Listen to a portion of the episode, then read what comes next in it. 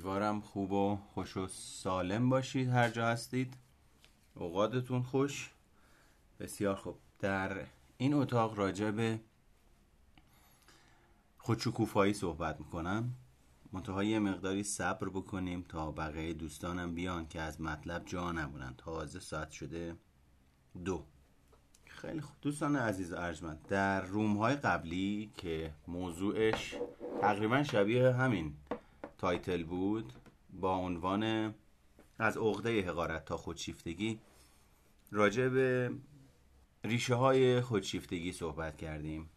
امروز هم یه مقداری راجع به ریشه های خودشیفتگی صحبت می‌کنیم و بعد از اون در نهایت ده تا ویژگی از ویژگی های افراد خودشکوفا رو به شما میگم که شما می‌تونید در واقع با اونها آشنا بشید. اما ریشه خودشیفتگی امروز می‌دونیم که خودمهوریه خودمهوری یعنی چی؟ یعنی من صرفا با کله خودم تصمیم بگیرم و دیگران رو در نظر نگیرم. خودشیفتگی یعنی من خودم رو کانون دنیا ببینم. خب به صورت نرمال و طبیعی همه ما در دوران کودکی این خودشیفتگی رو شیفتگی رو داریم. در ابتدا شیفته دیگرانیم. مادر پدر. در حدود دو سالگی که ریشه های حرمت نفس شروع می‌کنه به فعالیت کردن و جوونه می‌زنه کودک خودش رو کانون دنیا درک می‌کنه و تجربه می‌کنه. و اون کودکی که در دو سالگی. آسیب می‌بینه. در دو سالگی اصطلاحا با قول فروید تثبیت میشه. یا میمونه از لحاظ دنیای روانشناختی در بزرگ سالی صرفا باز دوباره خودش رو کانون دنیا می‌بینه. میشه اون فردی که هدف براش وسیله رو توجیه می‌کنه. یعنی برای رسیدن به هدفش به هر روشی متوسل میشه. براش اهمیت نداره که چه اتفاقی میفته طرف مقابل چه احساسی می‌کنه چه هزینه ای برای دیگران داره ایجاد می‌کنه. صرفا هدف وسیله رو توجیه می‌کنه. من صرفا باید برسم به اون چیزی که می‌خوام. و می‌بینیم که خودمهوری و خودخواهی دو ریشه و پایه اساسی خودشیفتگی. اما چجوری خودشیفتگی ایجاد میشه؟ بریم از خودشیفتگی شروع بکنیم تا بعد بیایم سراغ خودشکوفایی. همه ما موقع که به دنیا میایم با احساس حقارت به دنیا میایم. احساس حقارت یعنی چی؟ یعنی احساس ضعف عمیق. احساس ناتوانی عمیق. چرا؟ چون سیستم عصبی مرکزیمون تکامل پیدا نکرده سیستم هیجانیمون به صورت کامل پردازش نمی‌کنه اطلاعات رو سیستم شناختیمون کامل نیست. در مر... در در واقع در طی کرد در حال طی کردن مراحل مختلف رشدیم تا جایی که برسیم به سن بلوغ هولوهوش 12 13 سالگی که در واقع آماده بهره برداری بشه. حالا سیستم های عصبی و شناختی و هیجانی آماده بهره برداری بشه. من و شما با احساس حقارت به دنیا میایم. احساس حقارت یک احساس جهان شموله. یعنی تمام انسان ها تجربهش می‌کنن. چیزی نیست که بگیم یه نفر داره یه نفر نداره. همه به واسطه اینی که همین توضیحاتی که الان دارم خدمتتون اون ضعف رو تجربه می‌کنن. موجود انسانی کودک یا من و شما زمانی که کودک بودیم از این احساس حقارت انرژی گرفتیم تا به سمت مستقل بودن توانمند بودن حرکت بکنیم. چطور این اتفاق افتاده؟ مثلا دیدیم افراد درجه یک و مهم زندگیمون یا آدم های بزرگسال اطرافمون راه میرن. بعد وقتی راه میرن راحت هر جایی که دلشون بخواد می‌تونن برن. من و شما زمانی که کودک بودیم این رو دیدیم که چقدر زیباست چقدر خوبه چقدر اختیار دارم. زمانی که می‌تونم راه برم. پس منم می‌خوام راه برم. جبران این احساس حقارت یعنی در جهت مخالف این احساس حقارت وقتی حرکت می‌کنیم شروع می‌کنیم به رشد کردن. این رو در واقع در روی کردهای آلفرد ادلر می‌تونید پیدا بکنید اگر خواستید رفرنسشه. که اصلا ادلر احساس حقارت و عقده حقارت رو صحبت می‌کنه راجبش و ارائهش می‌کنه. بارها کودک انسانی زمین می‌خوره. به خاطر احساس ضعفی که داره. اما اون خواستش بابت اون انگیزش بابت به دست آوردن خواستش. مثلا راه رفتن. انقدر زیاده. انقدر اطرافیان رو نگاه می‌کنه. انقدر استقلال اطرافیان براش جذابه که باعث میشه بارها بخوره زمین. اما در نهایت با تاتی تاتی کردن شروع کنه راه رفتن. پس در واقع قصدمون چیه از دادن این توضیحات؟ قصدمون اینه که بگیم تمام انسان ها احساس حقارت رو تجربه می‌کنن و تجربه احساس حقارت اصلا چیز بدی نیست.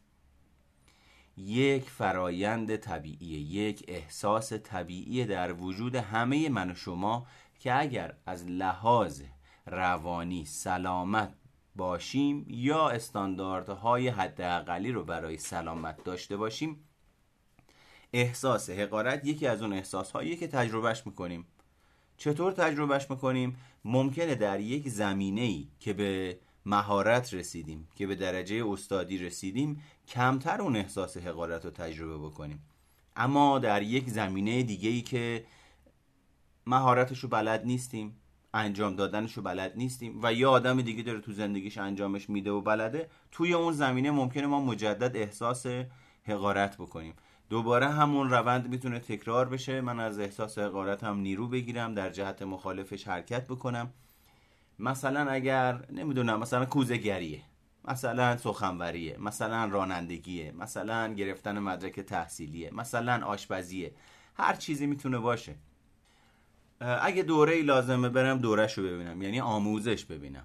بعد تمرین بکنم و در واقع به مهارت برسم. این روند و این مهارت رو این فرایند رو وقتی طی بکنم در حقیقت از اون احساس حقارتم انرژی گرفتم و به مهارت لازم رسیدم. حالا که به مهارت لازم می‌رسم کمتر احساس حقارت رو تجربه می‌کنم. اصطلاحا احساس خودشکوفایی رو تجربه می‌کنم. یعنی شکوفا شدم. مرحلهش چیه؟ اول متوجه شدم یه چیزی رو می‌خوام داشته باشم که ندارم به واسطه نداشتنش احساس ضعف می‌کنم که ما اینجا بهش میگیم احساس حقارت. بعد میرم آموزش می‌بینم یعنی مراحلش و تکنیکاش و دانشش و شناختش رو پیدا می‌کنم روندهاش رو می‌شناسم فرایندهاش رو می‌شناسم. بعد دیگه فقط میمونه تمرین کردن آزمون و خطا کردن. با تمرین کردن با ممارست کم کم در اثر انجام دادن تکرارهای بیشمار من به مهارت می‌رسم و مدل خودم رو در اون چیزی که می‌خوام بهش برسم در اون مهارتی که می‌خوام به دست بیارم در اون جایگاهی که می‌خوام به دست بیارم کم کم به مرور زمان و در اثر تکرار و تمرین مدل خودم رو پیدا می‌کنم. اونجا ما بهش میگیم خودشکوفایی. مثال سادهش چجوریه؟ من می‌خوام برم گواهینامه رانندگی بگیرم. چی کار می‌کنم؟ پا میشم میرم آموزش می‌بینم. ده جلسه 15 جلسه هر تعداد جلسه ای که لازمه یه آدمی میاد ماشینش در اختیار من قرار میده. خودشم میشینه کنار دستم. یواش یواش به من یاد میده رانندگی رو تا من برسم به جایی که بتونم برم آزمون بدم و قبول بشم. حالا وقتی قبول میشم دیگه در واقع میشینم راحت پشت فرمون رو به خود مختاری می‌رسم در این ماجرا در رانندگی کردن. پس خود مختاری خیلی چیز عجیب و غریب و شاخداری نیست. خودمختاری ممکنه در غذا پختن من به خودمختاری برسم ممکنه در کار کردن به خودمختاری برسم ممکنه در سخنوری به خودمختاری برسم ممکنه در نوشتن خودمختاری برسم در راه رفتن به خودمختاری برسم. یعنی هر آن چیزی که امروز در زندگی من و شما وجود داره و من و شما می‌تونیم آموزش ببینیم یاد بگیریم و تمرین بکنیم و درش ماهر بشیم می‌تونیم در اون زمینه به خود مختاری برسیم. از شناخت بگیر از هیجان بگیر از رفتار بگیر. از مدرک تحصیلی بگیر از سفالگری بگیر از هر چیزی که فکرشو بکنید. تو مدیریت نگاهش بکنید توی فرزند پروری نگاهش بکنید. توی هر زمینه ای ما می‌تونیم به خود مختاری برسیم. اما بریم یه مقداری راجع به ریشه هاش صحبت بکنیم که چی میشه. یه آدمی از احساس حقارت در واقع تبدیل میشه به عقده حقارت چون می‌دونیم دیگه خودشیفتگی یعنی تبدیل شدن احساس حقارت در کودکی به عقده حقارت. حالا به واسطه عوامل مختلف که باعث میشه این احساس حقارت تبدیل بشه به عقده حقارت اون فردی که احساس حقارتش تبدیل شده به عقده حقارت از این عقده حقارتش انرژی می‌گیره در جهت جبرانش حرکت می‌کنه و در بزرگسالی به مرور زمان تبدیل میشه به یک فرد خودشیفت. زمانی که بچه به دنیا میاد وضعیتی رو تجربه می‌کنه به نام من تو هستم. این مراحل مختلف رشد اریکسونه که من دارم برای شما توضیحش میدم. یعنی اگر سرچ بکنید مراحل رشد اریکسون همین من تو هستم و اینها رو براتون میار من تو هستم یعنی چی؟ یعنی بچه از خودش هویت نداره. بچه از خودش توان نداره. اگه توجه کرده باشید یا اگر به گوشتون خورده باشه گفته میشه بچه عموما از یک روزگی که به دنیا میاد تا حدودا 24 ماهگی. دو سالگی خیلی تحت تاثیر احساسات، هیجانات و وضعیت‌های روانی مادر قرار می‌گیره. و اصلا میگن پیوبون هر آدمی در دنیا تحت تاثیر رابطه دو سال اول زندگیش با مادرش شکل می‌گیره. یعنی اگر مادر موجودی باشه که خیلی استراب داشته باشه قطعا تاثیر میپذیره نوزاد از استراب مادر. اگه مادر آدمی آشفته باشه اگه آدمی باشه که دلبستگی ناایمن داشته باشه اگه آدمی باشه که رابطش با همسرش تنظیم نباشه و توی اون دو سال حواسش به نوزاد نباشه در حقیقت باعث میشه که اون نوزاد پیریزی شخصیتش پیریزی زندگیش به شکل سالم یا ناسالمی شکل بگیره. زمانی که نوزاد به دنیا میاد وضعیتی رو تجربه می‌کنه به نام من تو هستم. من تو هستم حدودا تا 9 تا 11 ماهگی زمان می‌بره. وجود داره حضور داره. یعنی بچه از خودش اختیاری نداره. هرچی که مادر تجربه می‌کنه بچه هم تجربه می‌کنه. حالا اگر خاطرم بمونه یه دونه پست امشب توی اینستاگرام می‌ذارم که شما رسما بتونید به صورت تصویری ببینید. بچه من تو هستم رو چطور تجربه می‌کنه؟ یه کلیپ یک دقیقه که مادر شروع می‌کنه با بچه صحبت کردن و شروع می‌کنه گریه کردن مادر. بچه هم گریه می‌کنه. بعد دوباره شروع می‌کنه جلوی گریهش رو می‌گیره مادر شروع می‌کنه خندن. بچه هم همراه با اون میخنده. اینو حتما امشب پیگیری بکنید می‌ذارم توی پیج اینستاگرام.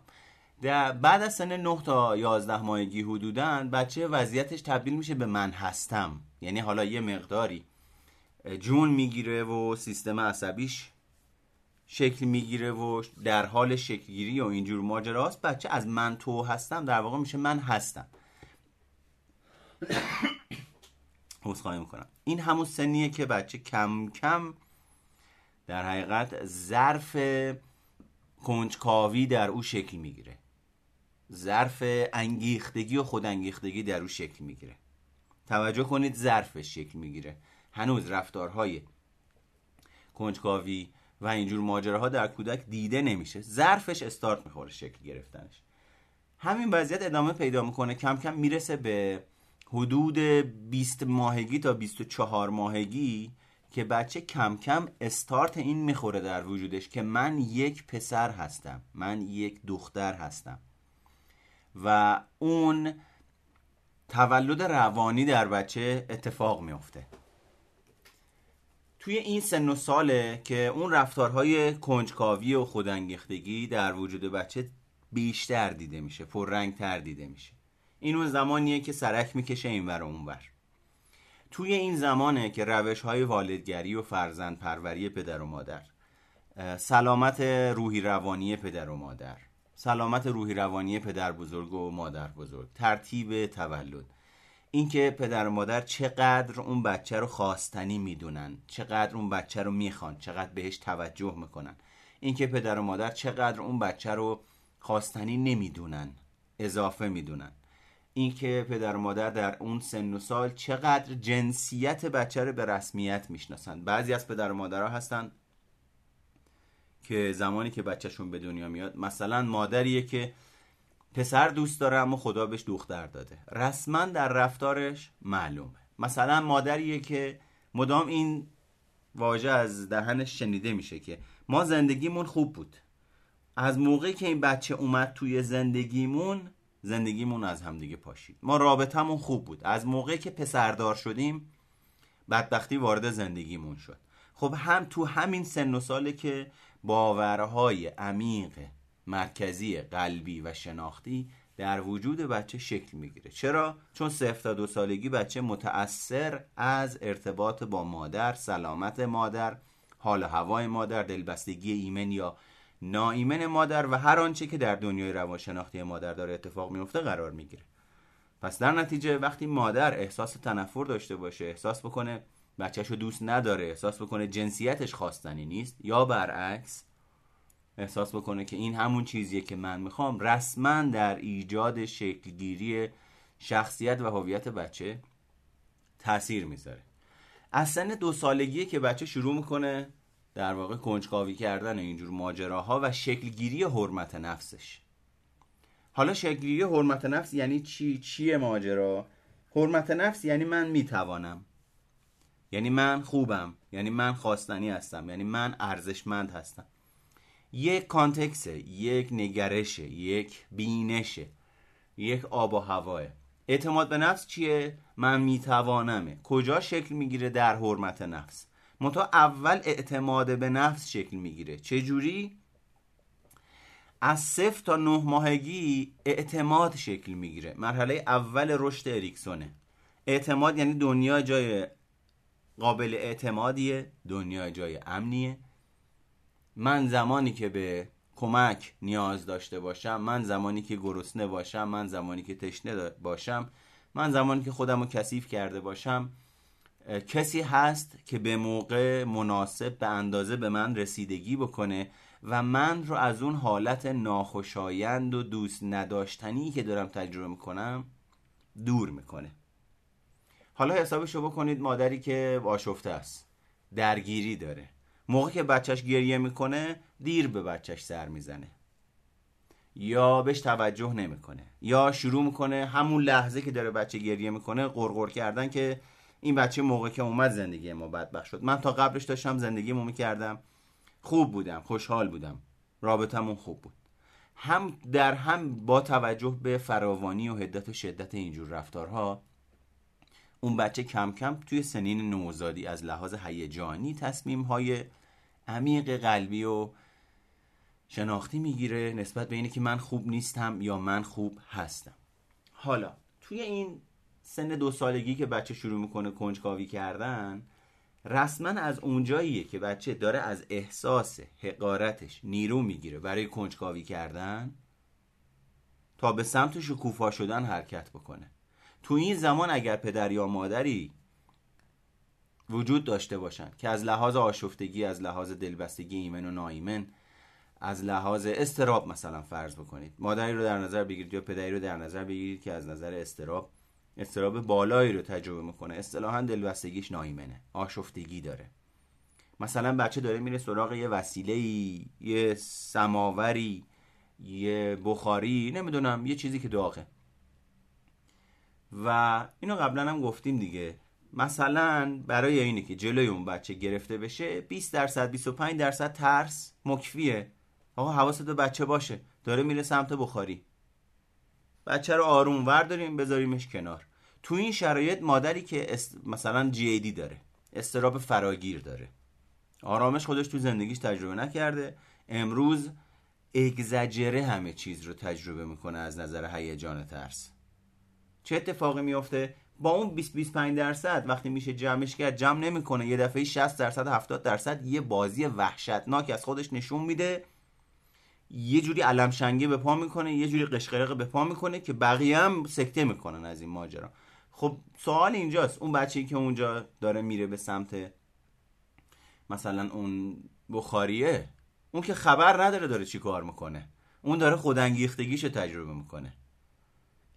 زمانی که هفتاد درصد ترس معطوف حضور اون آدمه میشه با بالا رفتن صدای اون مادر با رفتارهای متأثر از 70 80 درصد ترس خب تمام این توجه معطوف میشه به وجود اون بچه. مگه اون بچه چقدر جا داره؟ که این همه حجم ترس معطوف میشه به وجودش. انگار برق و وصل می‌کنن به اون بچه. با توجه به هدت شدت و فراوانی اینجور رفتارها اون بچه احساس حقارتش تبدیل میشه به عقده حقارت.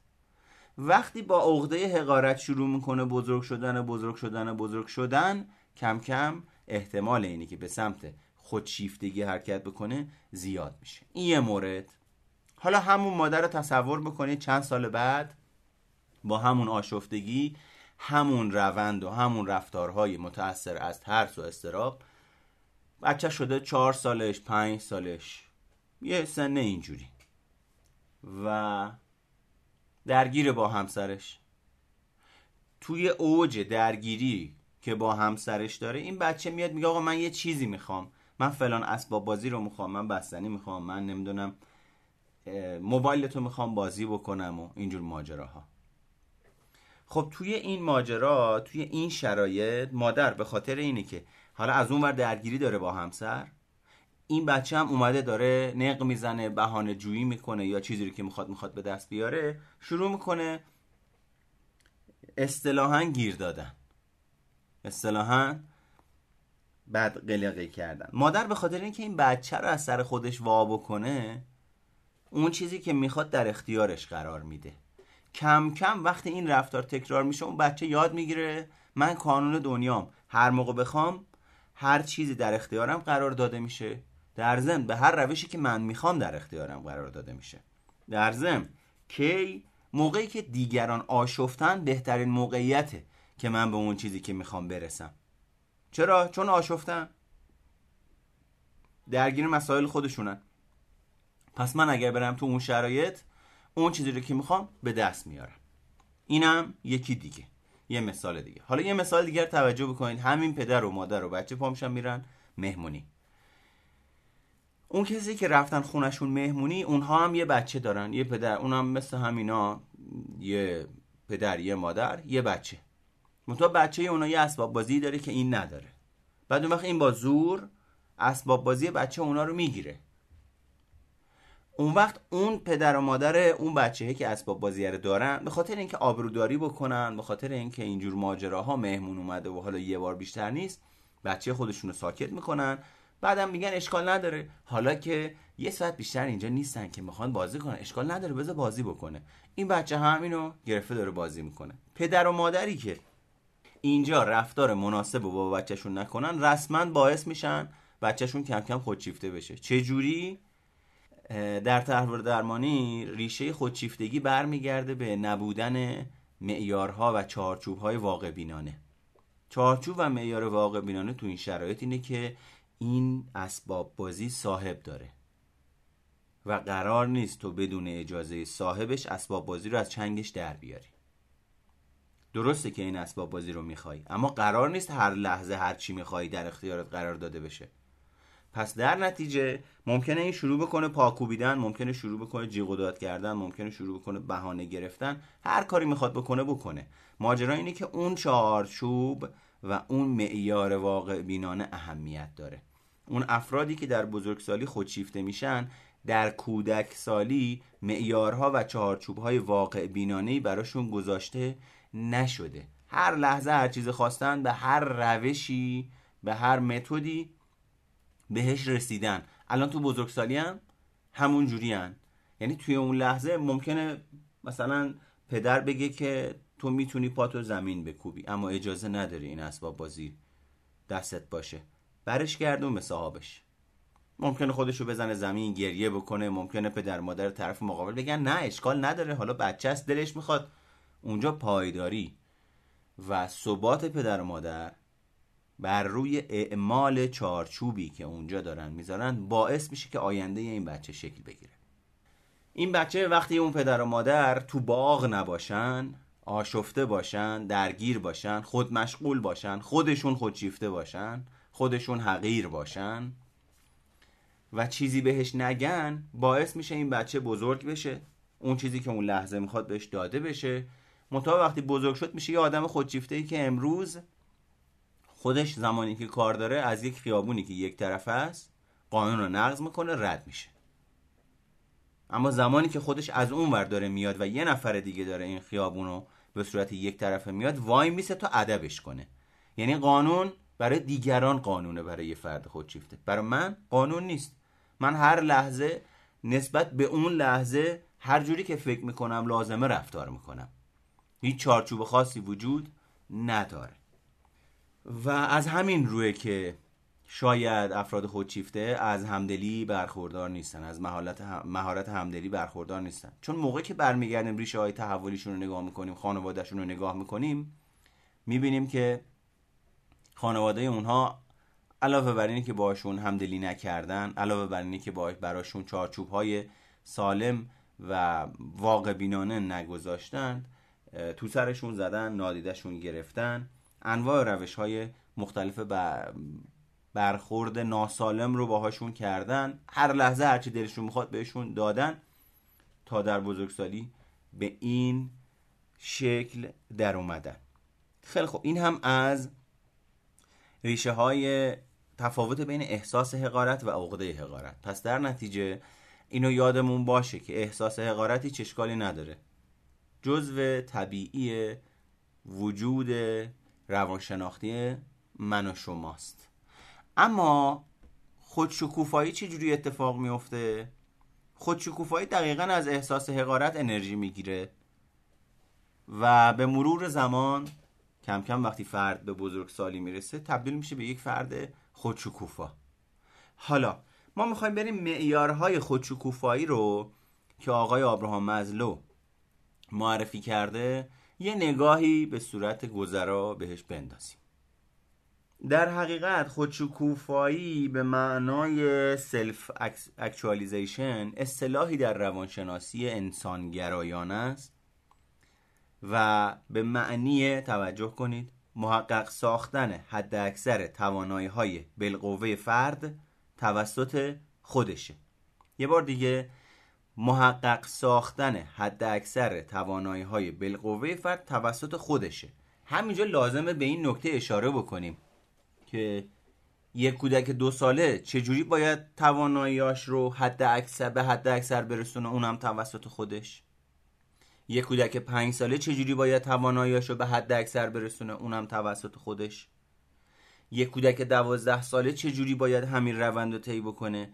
یه آدم 20 ساله چجوری باید طی بکنه؟ پس اینجا خیلی مهمه که این یک تعریف خیلی ساده و ابتداییه برای این ماجرا. زمانی که میایم مراحل مختلف رشد رو نگاه می‌کنیم می‌بینیم اون چارچوب گذاشتنه اون مناسب بودن چیزی که توسط پدر و مادر داره اعمال میشه با مرحله رشدی که اون کودک درشه و داره تجربهش می‌کنه باعث میشه که به سمت خودشکوفایی حرکت بکنه یا به سمت خودشیفتگی حرکت بکنه.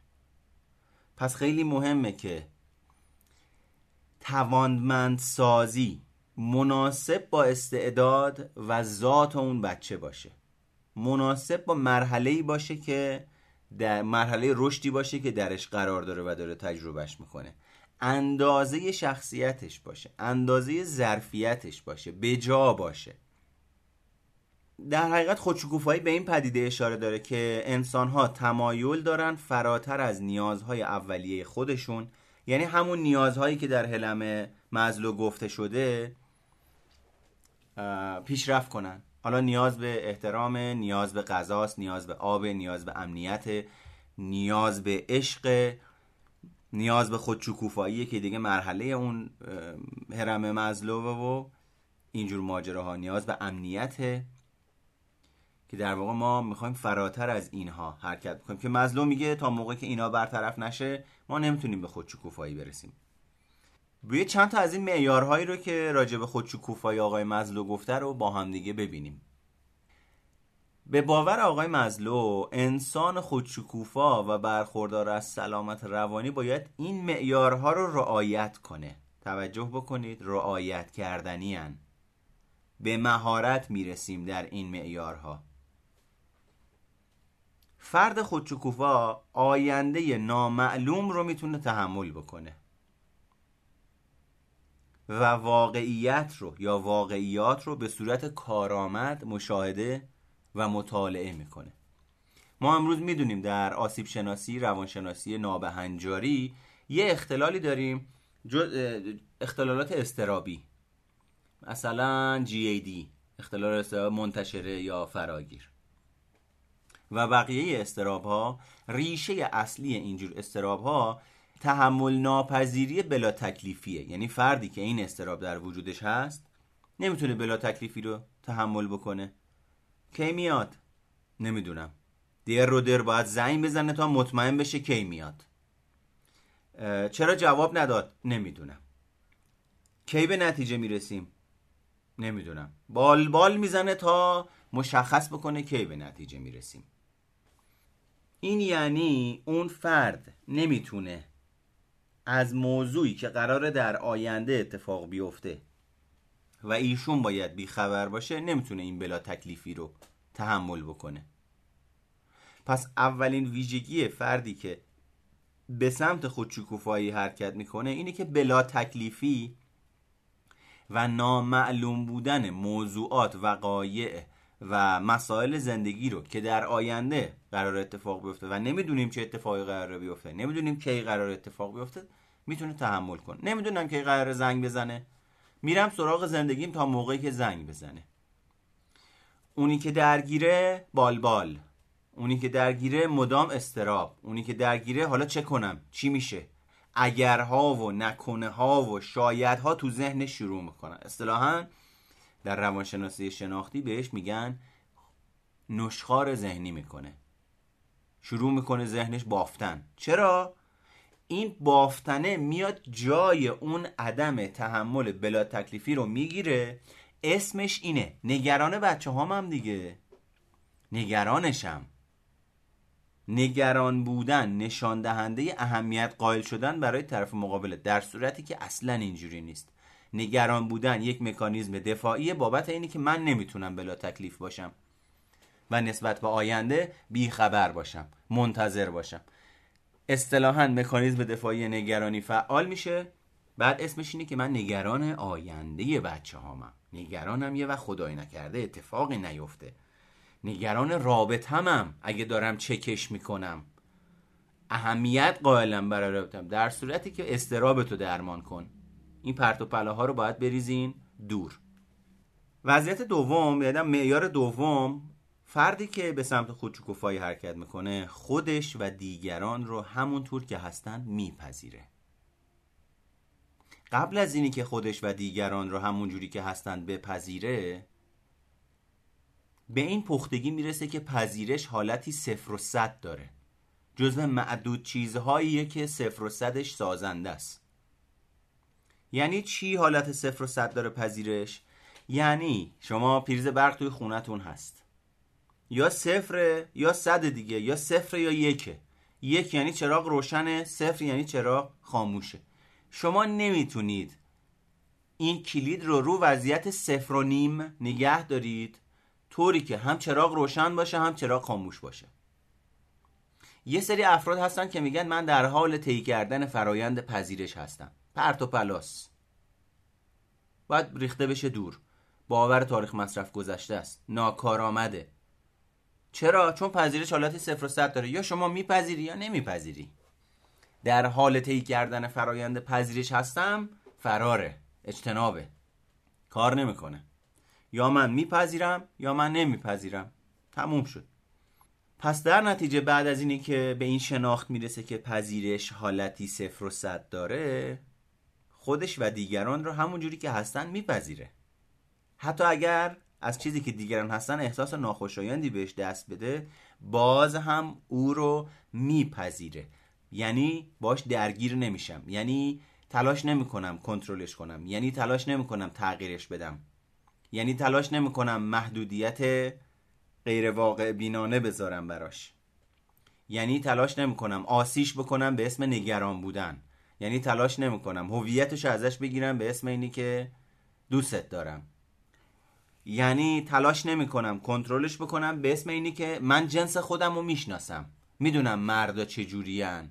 به خاطر همینه دارم کنترلت می‌کنم. من جنس زنا رو می‌شناسم جنس خودم رو می‌شناسم. به خاطر همینه که ازت می‌پرسم چرا فلانی بهت فلان حرف زد. می‌دونی این, این واقعا یه چیز پرت و پلاییه.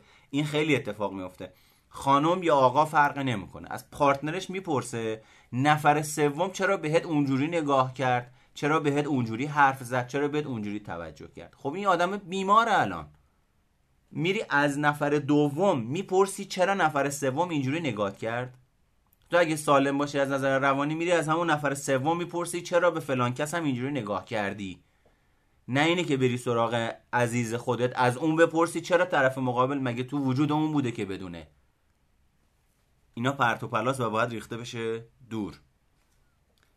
معیار بعدی رفتار و اندیشهی خودجوش داره و دائما در حال رعایت کردن چارچوب ها و قید و بند هاست و دائما در حال چالش و از بین بردن تعارفات قیدها و بندهای تحمیل شده از سوی دیگران و محیطه. ناکارآمداش. فرد خودشیفته خودشکوفا فردیه که از تعارف کردن پرهیز می‌کنه. فرد خودشکوفا فردیه که وقتی در Clubhouse گفته میشه قاعده Clubhouse اینه که وقتی تشریف میارید رو stage دیگه نیازی نیست سلام علیک بکنید دونه دونه به آدما. اینو رعایت می‌کنه و متوجه میشه بقیه هم رعایتش می‌کنن. ولی ما اینجا تو Clubhouse می‌بینیم بعد از چهار ماه گفتن این ماجرا باز دوباره وقتی میان رو stage سی نفر رو stage ن سلام علی جان سلام حسن جان سلام مریم جان سلام نقه جان سلام زهرا جان. دونه دونه ده دقیقه با همه می‌خواد سلام کنه که چی؟ که یه وقت به کسی بر نخوره. این یعنی خوشنود کردن دیگران. این یعنی وجود باور و تاثیر فرهنگی که به صورت آفت در وجود من و شما وجود داشته. این یعنی ترس از ترد شدن. این یعنی ترس از خواستنی نبودن. این یعنی ترس از تحت تأثیر قضاوت دیگران قرار گرفتن. این یعنی تحت تأثیر فرمایش این ترس ها عمل کردن. این یعنی نادیده گرفتن واقعیت. که گفتیم واقعیت رو به صورتی کارآمد مشاهده و مطالعه می‌کنه. پس نادیده انگاری ویژگی فردیه که از خودشکوفایی دور میشه. ترس مرضی و بیمارگونه ویژگیه که افرادی که از خودشکوفایی دور میشن در وجودشون دیده میشه. معیار بعدی به جای خود محور بودن مسئله محوره. یعنی به دنبال راه حل مسئله است. اما افرادی که در خودشیفتگی گیر کردن دنبال حل کردن مشکلن. یا در روابط در حقیقت دنبال کنترل کردن دیگرانن. تمرکزشون بر روی افراده نه بر روی حل کردن مسائل و مشکل. ویژگی بعدی اینه که فرد خودشکوفا اهل شوخی و خنده است. حالا اینجا اتفاقی که میفته قبلا اینو من به یه نفر گفتم بعدا رفت اومد و شاکی که شما گفتی شوخی و خنده خوبه و الان ما تو رابطه همون به مشکل خوردیم. ازش پرسیدم خب چجوری؟ شوخی و خنده. چی کار کردی؟ کجا بوده؟ کی بوده؟ کی بوده؟ چه شوخی کردی؟ چرا شوخی کردی اصلا؟ بعدا کاشف به عمل اومد که رفته ایستگاه طرف مقابلی گرفته. بی احترامی کرده. یه نفر رو آبروشو برده که خودشون با هم دیگه بخندن. اومده به ما هم دیگه شما گفتی باید شوخ تب باشی. شوخ طبعی خوبه. خنده روی خوبه. اما بهش گفتم که من کی گفتم باید بری یه نفری رو مسخره بکنی؟ کی گفتم باید بری لودگی بکنی؟ کی گفتم باید بری دیگران رو دست بندازی؟ که رفتی اومدی الان میگی من گفتم. خب بعد بلند میشی میری سازمان نظام روانشناسی اونا هم از همینجا بیخبر فکر می‌کنم ما یه داستانی داریم. پس در نتیجه اهل شوخی و خنده است یعنی با هم میخندیم نه به هم دیگه میخندیم. یعنی فردی که خودشکوفایی داره یکی از بزرگترین و مهمترین ویژگی هایی که در وجودشه ساختارهای بیمارگونه ساختارهای ناکارآمد ساختارهای شخصیتی خودش رو با شوخی و خنده به چالش می‌کشه. ممکنه به اونها بخنده. و هیچ وقت دیگران رو مورد تمسخر قرار نمیده. هیچ وقت تیم سازی نمی‌کنه. که دو نفر سه نفر ده نفر با هم تیم بشن. به رفتار یک نفر به ویژگی شخصیتی یک نفر به ویژگی هویتی یک نفر بخندن. که ما اینو می‌بینیم در فرهنگمون به وفور زیاده. تمایل داره فعالیت زیادی داشته باشه. این فعالیت می‌تونه کاری باشه در حوزه های مختلف معنا پیدا می‌کنه. فعالیت کاری فعالیت در ارتباط با دوستان فعالیت در ارتباط با همسر فرزند یعنی در واقع در روابط فردی پویا و فعاله و حالتهای تخریبی ندارد. فرد خودشکوفا زیر بار ارزش ها و رفتارهایی که فرهنگ غالب از او طلب می‌کنه نمیره. اما به طور عمدی هم به دنبال غیر متعارف بودن نیست. یعنی چی؟ همین یک جمله داره به ما میگه فرد خودشکوفا از تله صفر و صد پرهیز می‌کنه. یعنی چون با ارزش ها و رفتارهایی که فرهنگ غالب ازش طلب می‌کنه چالش می‌کنه و انجام نمیده پس گروه بابای همه اونا هم تو وجودش نیست. یعنی متوجهه که کجای ارزش ها و رفتارهایی که در فرهنگ غالبمون وجود داره؟ سالم نیست. از اونا پرهیز می‌کنه کجاهاش سالم اونا رو انجام میده. یک فرد نکن بدتر کن نیست فرد خودشکوفا. یک فرد خودشکوفا شاید این یه مقداری شعاری به نظر برسه اما دغدغه بهبود زندگی بشریت رو داره. چرا؟ چون در نهایت با بهبود زندگی اطرافیانشه که حال خوب رو در وجود اونا می‌بینه و خودش هم ازش تأثیر میپذیره. پس در نتیجه در سطح خودشکوفایی خارج از مراحل مختلف نیازها حال خوب من بسته به حال خوب شما. حال خوب شما بسته به حال خوب من. چقدر می‌خوای بری توی ترافیکی که آدم ها به صورت خواب به صورت جاهلانه هر کسی فقط فکر پیدا کردن راه خودشه. هر کسی فقط به فکر اینه که زودتر بچپه توی سوراخی که مثلا زودتر از ترافیک خلاص بشه. چقدر می‌خوای بری تو ترافیکی که راهنما می‌زنی و هیچ کسی کوچکترین توجه سالمی به راهنمایی که زدی نشون نمیده.